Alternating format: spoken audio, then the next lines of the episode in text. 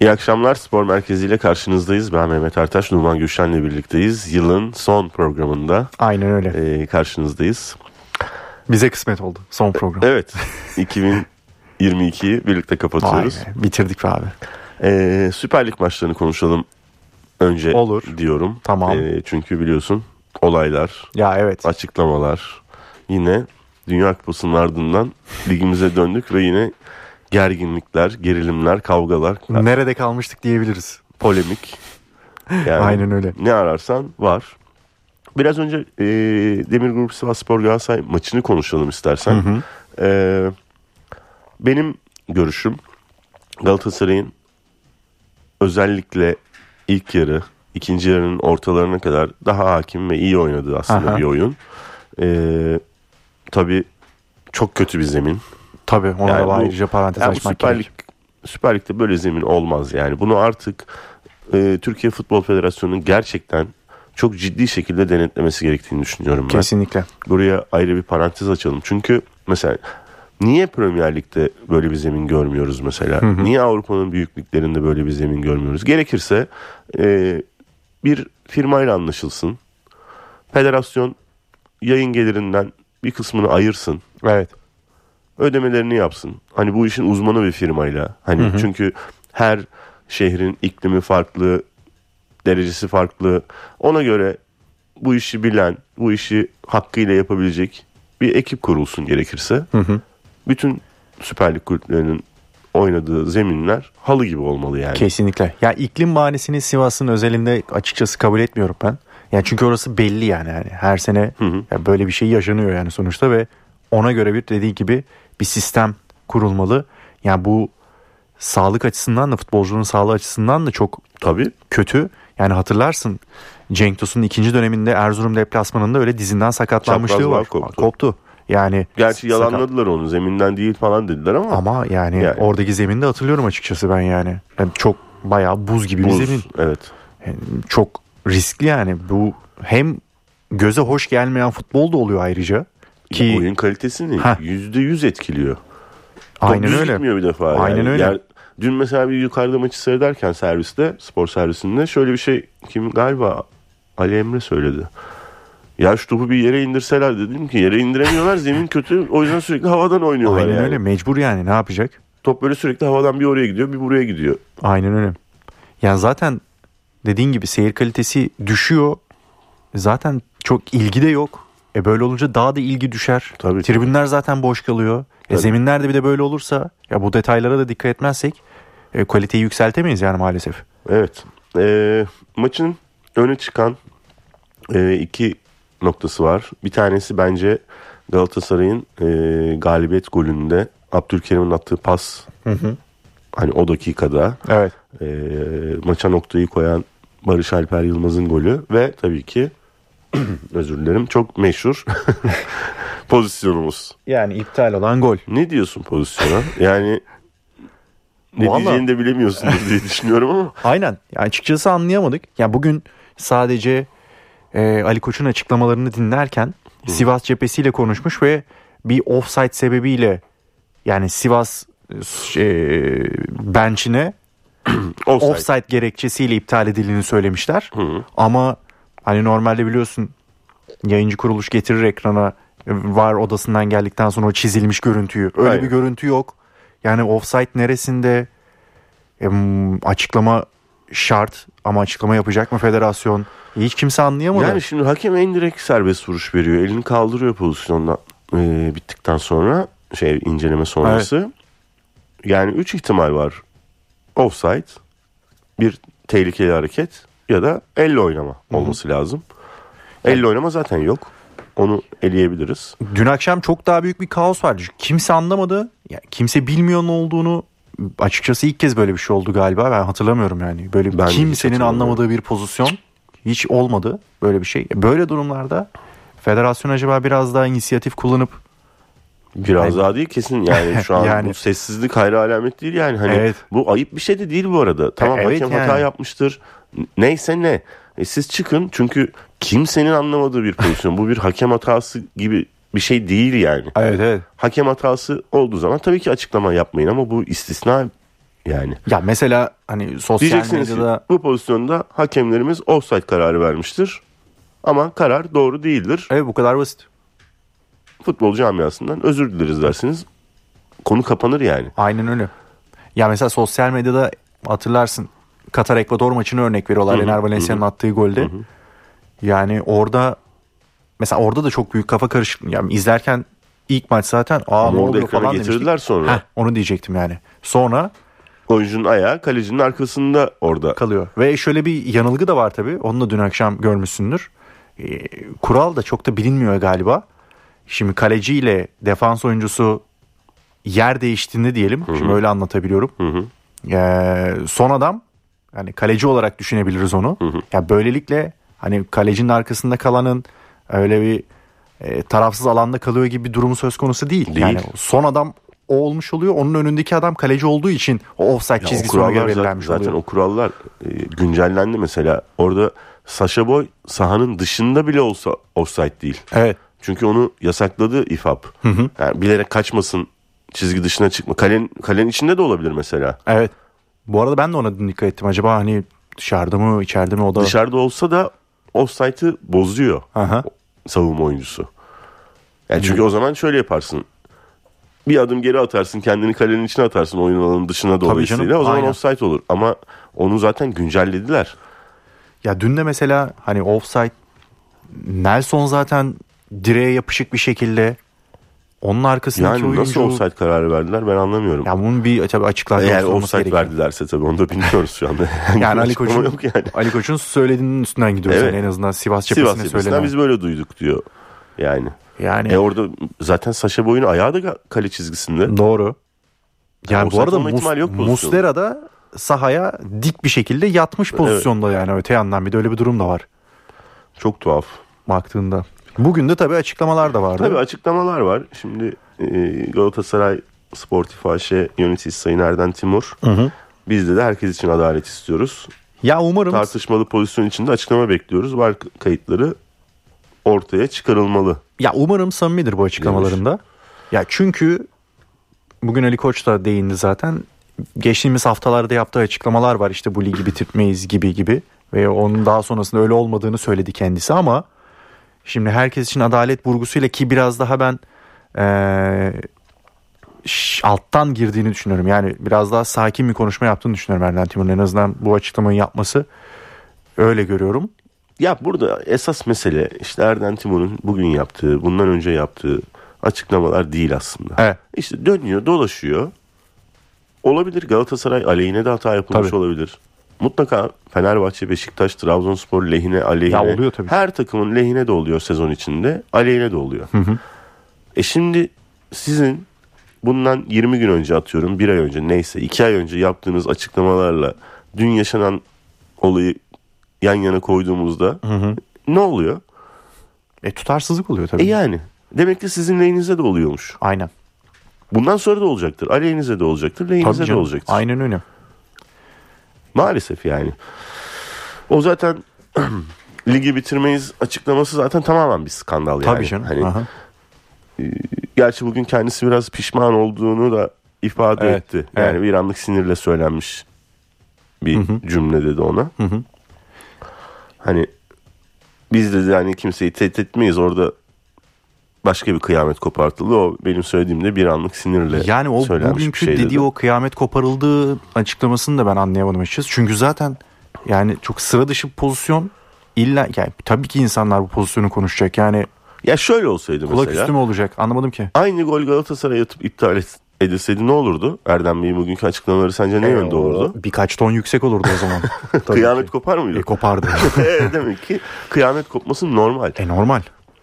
Yani sizin aleyhinizde olunca siz kıyameti kopartacaksınız. Bu yani sadece Galatasaray için söylemiyorum Ya, evet. bunu. Yani tüm kulüp, tüm yöneticiler için söylüyorum. Sizin aleyhinizde olunca kıyameti siz kopartacaksınız. Lehinizde olunca başkaları kıyamet koparttığı zaman da bu kadar büyütmeye gerek var mı diyeceksiniz. Yani olmaz bu. Giriş yaparken dediğim umarım samimidir açıklamasının şeyi de şu. Yani umarım bugünkü açıklaması o daha sonrasında kendi aleyhlerine yapılacak açıklamalara kıyamet koparmak için değildir adalet arayışı. Anlatabildim mi? Ya umarım onun alt yani zeminini Ama ayarlamıyorlar. kopacağına eminiz. Ya kopar ama umarım Doğru mu? bunun zeminini ayarlayabilmek için herkes için adalet Yani arayışı şurada- içinde değillerdir. Şurada 6-7 gün sonra derbi, var. Derbi var. Orada şimdi Fenerbahçe lehine bir hata olursa Erdem Bey kıyameti kopartmayacak mı? Muhtemelen koparacak. E koparacak. Yani o yüzden ya o zaman hep birlikte susacağız.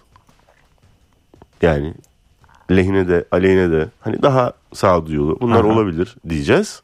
Ya da sürekli kıyamet kopartacağız. işte ikinci opsiyon sanki daha yüksek daha gibi. yüksek değil mi? Bence de. Yani Ali Bey'in o şey lafı da enteresan hani. Bu ligi Covid-19 bile durduramadı. Hani Erden Timur mu durduracak dedi. hı. Bir de Enteresan. tabii o dikkat çeken başka açıklaması bence Ali Koç e, Aziz Yıldırım'dan alıntı yaptı biliyorsun. Bir Tabii, me- onu da memleket söyleyeceğim. Evet, bu memleket meselesi olduğunu meselesi söyledi. dedi. Yani çünkü şimdi şöyle bir durum var. Onu da anlayabiliyorum. Aslında o da bence biraz aşırıya kaçan bir açıklama. Hı. Yani o zaman her her hatayı da hani işte terör örgütlerine vesairelere bağlarsak Oho. bu işin altından kalkamayız yani. evet. Ama bu pozisyon gerçekten hani gö- göre bundan önce görmediğimiz bir pozisyon. Evet. Hiç yaşamadık böyle bir şey. Hakem hatası gördük. Yanlış karar offside'tan atılan gol gördük var Aynen. yokken. Yarım metre offside'tan gol gördük. Ama burada ne olduğunu bizi bırak. hani biz gazeteciyiz. Bir futbol severiz. Aynen. Hani bu işin uzmanları, hakemler, hakem hocaları yani Kimse anlayamadı. hiç kimse bu pozisyonunu ne verdi anlayamadı. O yüzden Ali Koç'un o bu memleket meselesi lafı aslında biraz yerine oturuyor yani. Evet. Hani bu provokasyona getiriyor yani hani. Evet. Aha. Bu bilinçli yapılmış. Hani lige, ülkeye yapılmış bir operasyona getiriyor Ali Bey. Çünkü dediğim gibi ne olduğu belli, Belli değil. değil. Yani o yüzden işte yani federasyonun sanki hmm, yani ivedilikle bir karar alıp ve bu kararı da yani ne olduğunu da açıklayıp bence kamuoyunda rahatlatması gerekiyor. Orada da mesela bir eleştiri var. Ee, okudum. Yüzde yüz bu arada doğru olduğunu bilmiyorum ama doğrudur. Yani niye yanlış yazsın? Bir gazeteci arkadaşımız yazmış. Ee, açıklama yapılmasının nedeni Sayın Başkan, Federasyon Başkanı Mehmet Büyükekşi Umre'deymiş. Hmm. Türkiye'de değilmiş. O yüzden federasyon bir açıklama şu an yap- yapmıyormuş yani. Ama tamam. Ama orada Merkez Hakem Kurulu Başkanı var. Ya bir yönetim kurulu bir şey yok mu? Hani yani? bir iletişim telefon denen bir şey var. yani böyle bir durum yaşandı. Evet. Hani ne yapalım dersiniz sorarsınız. Ya haberi de olmuştur inisiyatif- illaki zaten. Gerekirse inisiyatif alırsınız. E tabi. Hani Ya bu federasyonun başkan vekili falan yok mu ayrıca? yani biz sizden bu arada hemen anında bu pozisyon şöyledir böyledir de beklemiyoruz. Bir açıklama yapın. Deyin ki pozisyonla ilgili inceleme başlattık. Evet. Bir iki gün içinde ge- gerekli açıklamaları yapacağız. Ya duyuracağız kamuoyuna. Ha, bir karşılayın yani bu önce. konu üzerinde bir çalıştığınız en azından bir internet sitesine iki paragraf bir şey koyun da. Aynen. Hani işte hakem arkadaşlarla konuşacağız. Raporlarını bekliyoruz. Veya zaten kayıt var altında değil kayıtlarını mi? Kayıtlarını inceleyeceğiz. izleyeceğiz, Var dinleyeceğiz. kayıtlarını dinleyeceğiz. Ondan sonra da kamuoyunu bilgilendireceğiz bu konuyla Tabii ilgili canım. gibi bari bir iki cümle bir şey koyun ya internet sitesine. Aynen öyle. Çok tuhaf. Yani şu an çok havada her şey. Peki bu konuyu kapatalım. Olur. Yani zaten Yani ne konuşsak altından kalkamayacağız. Bir sonuca varamayacağız bu Aynen konuda. öyle. Beşiktaş Adana Demirspor maçına gelmek istiyorum.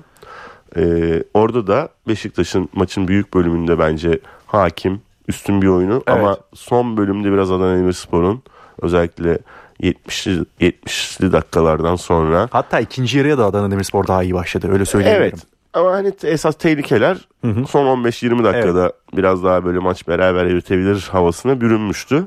Ama Orada da Beşiktaş biraz- üstesinden geldi. Zor bir maç çünkü Adana Demirspor e, oyuncu kalitesi yüksek. Evet. E, iyi bir teknik adama sahip. iyi oyuncuları sahip bir takım. Bence Beşiktaş çok önemli bir e, virajı geçti. Dün maçı izledim. Stat'taydım. Hı hı. Ee, Ha, güzel. Açıkçası Jetson'u çok beğendim. Şimdi onu Ekstra. soracağım. Aha. O zaman onu sorayım hatta. Ee, Şenol Hoca'nın maç sonrası bir açıklaması vardı. Notlarımın arasına aldım. Dikkatimi çekti. Jetson e, çok koşuyor Evet. ama bazen çok gereksiz top sürüp top kaybı yapıyor dedi. Hmm. Bu hatalarını düzeltse daha çok daha iyi olacak gibi bir ifade kullandı Jetson'la ilgili. Biz de dün aslında maçı seyrederken e, kulaklarını çınlatayım Kerem Açıkbaş Aha. program müdürümüz. dedi ki ya Jetson iyi bir oyuncu mu dedi.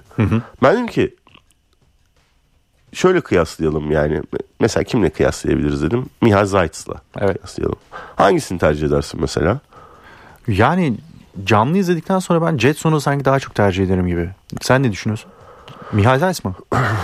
Ya, Ya bunun sebebi evet biraz o hani o koşu kısmı ve her yere yetişiyor oluyor kısmı ve orta sahada da tabii Ee, şimdi Miha Zayt's'in geçen sene çok üstün bir performansı vardı. Aha. 8-9 tane de gol attı. evet Ee, özellikle belli bir dönemden sonra o Crespo ile yan yana oynamaya Evet. başladıktan sonra. Şimdi Jetson'un biraz skor katkısı az.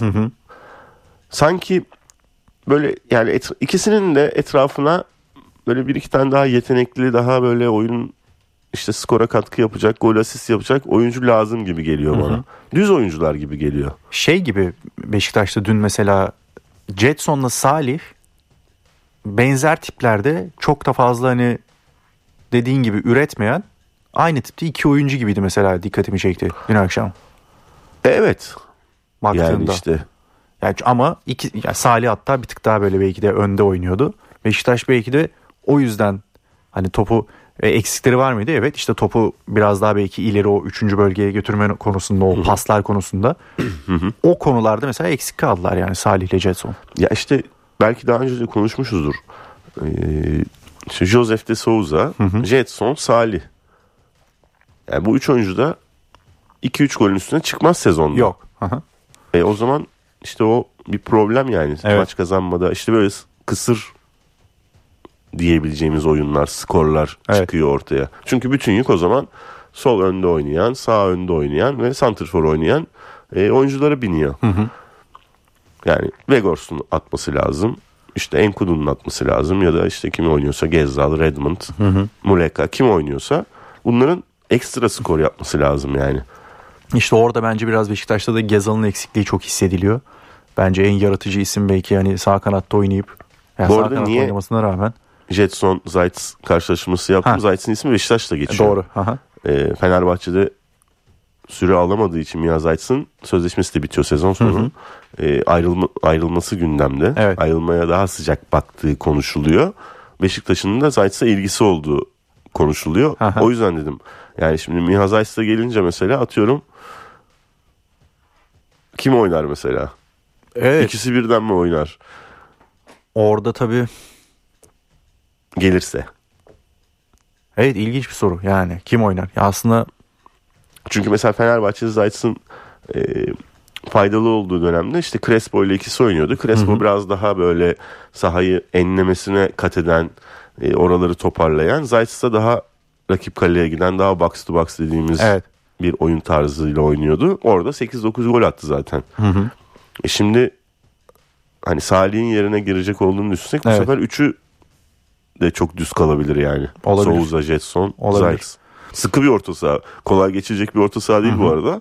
Ama üretkenlik konusunda da sıkıntı yaşayabilir, bir yaşayabilir. orta saha sanki. Nitekim o sıkılığı işte ondan da bahsedecektim.